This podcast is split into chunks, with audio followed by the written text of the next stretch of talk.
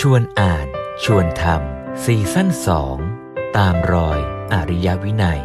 พุทธศาสนาเนี่ยอยู่ที่ส่วนรวมนะ แต่การจะทำส่วนรวมให้สำเร็จได้ มันก็ต้องเริ่มทำจากปัจเจก แล้วไปสู่ส่วนรวม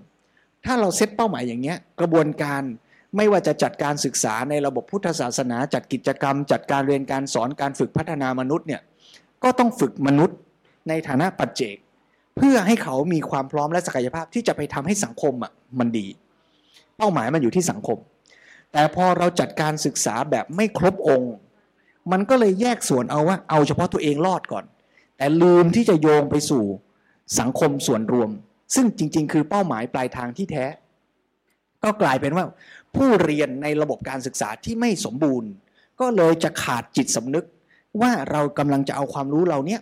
ไปทำอะไรให้กับสังคม คิดจบแต่ว่าเรียนแล้วเราก็จะได้เอาความรู้ไปร่ำรวย เรียนแล้วเราก็จะได้เอาความรู้ไปหาประโยชน์ให้กับตัวเอง ซึ่งย้ำว่าการหาประโยชน์ให้ตัวเองไม่ใช่เรื่องผิดนะ ไม่ใช่เรื่องไม่ดีนะ มันก็มีความรู้มันก็เอาไปหาเลี้ยงชีวิตก็ถูกต้องนะ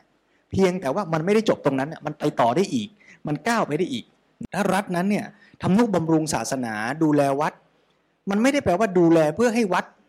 เจริญเติบโต มีเจดีย์เยอะๆ เท่านั้นนะแล้วก็ไม่ใช่ประเด็นหลักด้วย แต่ประเด็นหลักจริง ๆ ของการที่รัฐสนับสนุนดูแลพระศาสนาดูแลวัดเนี่ยก็เพราะว่าวัดเนี่ยเป็นศูนย์กลางของการศึกษา เป็นแหล่งเป็น center ทำฟังก์ชันในเรื่องของการพัฒนามนุษย์พัฒนาสังคม การศึกษาเนี่ยทำให้คนไปประกอบอาชีพ แต่ประกอบอาชีพก็แค่ส่วนตัวตรงนั้นแหละ แต่ไม่สามารถที่จะมามองภาพรวมหรือว่าเชื่อมต่อต่อสังคมได้เนี่ย หลวงพ่อสมเด็จก็เลยมองว่าระบบการศึกษาเนี่ยมัน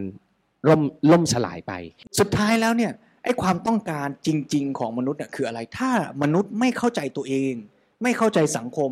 เราก็จะจัดทั้งการศึกษา ทั้งเทคโนโลยีที่จะสร้างขึ้น ทั้งระบบเศรษฐกิจ ทั้งระบบสังคม ทั้งระบบการผ่อนเงิน ทั้งระบบกฎหมาย เพื่อเอื้อให้คนสนองกิเลสคน ได้เต็มที่มากขึ้น นี่แหละจึงกลับมาว่า แทนที่เราจะให้การศึกษาสอนคนให้ไปเรียนจิตวิทยาหลอกคนให้ซื้อของเยอะๆ เราจะจัดการศึกษาเพื่อให้คนไปสร้างเทคโนโลยีเพื่อเราให้คนอยากใช้มากๆ อย่างนี้การศึกษาก็ไปรับใช้ไอ้ระบบเหล่านั้น แต่ในทางกลับกันสิ่งที่ควรจะเป็นมันน่าจะกลับหัวก็คือว่าให้การจัดการเศรษฐกิจปัจจัยสี่มาเอื้อ ให้คนได้พร้อม ในการศึกษา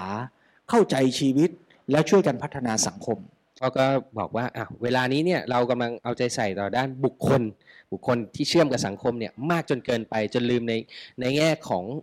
มนุษย์ที่อยู่กับชีวิตเนี่ยที่สัมพันธ์กับธรรมชาติ ตรงเนี้ยมันหายไปเรื่อย ๆ มันก็เลยเหลวงพ่อก็ใช้คำว่า ถ้าเกิดว่าเราลืมความเป็นชีวิต เราก็จะลืมคุณค่าของความเป็นมนุษย์ด้วย แล้วต่อจากนั้นอะไรต่ออะไรก็จะวิปลาสคลาดเคลื่อนไปหมด หลวงพ่อสมเด็จสรุปย่อหน้าท้ายๆอีกอันหนึ่งนะบอกว่า การศึกษาเป็นเรื่องของชีวิต เวลานี้เราอาจจะมองข้ามความหมายพื้นฐานนี้ไป แล้วก็เลยไปมองการศึกษาในความหมายต่างๆ ที่แปลกแยกจากชีวิต ซึ่งขณะนี้น่าเป็นห่วงว่า เศรษฐกิจที่มีอิทธิพลครอบงำเด่น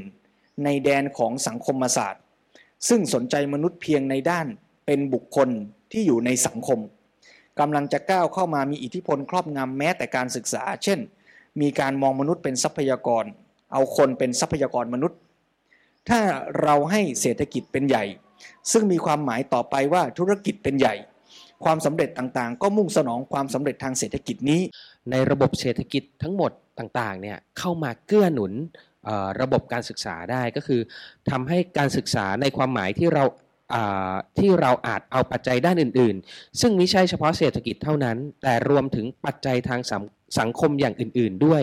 มาเกื้อหนุนในการพัฒนาชีวิตของมนุษย์ เพื่อให้มนุษย์มีชีวิตที่เจริญงอกงามขึ้น มีความสุขมากขึ้น มีกิเลสน้อยลง มีทุกข์น้อยลง แล้วก็จะสามารถจะไปบำเพ็ญ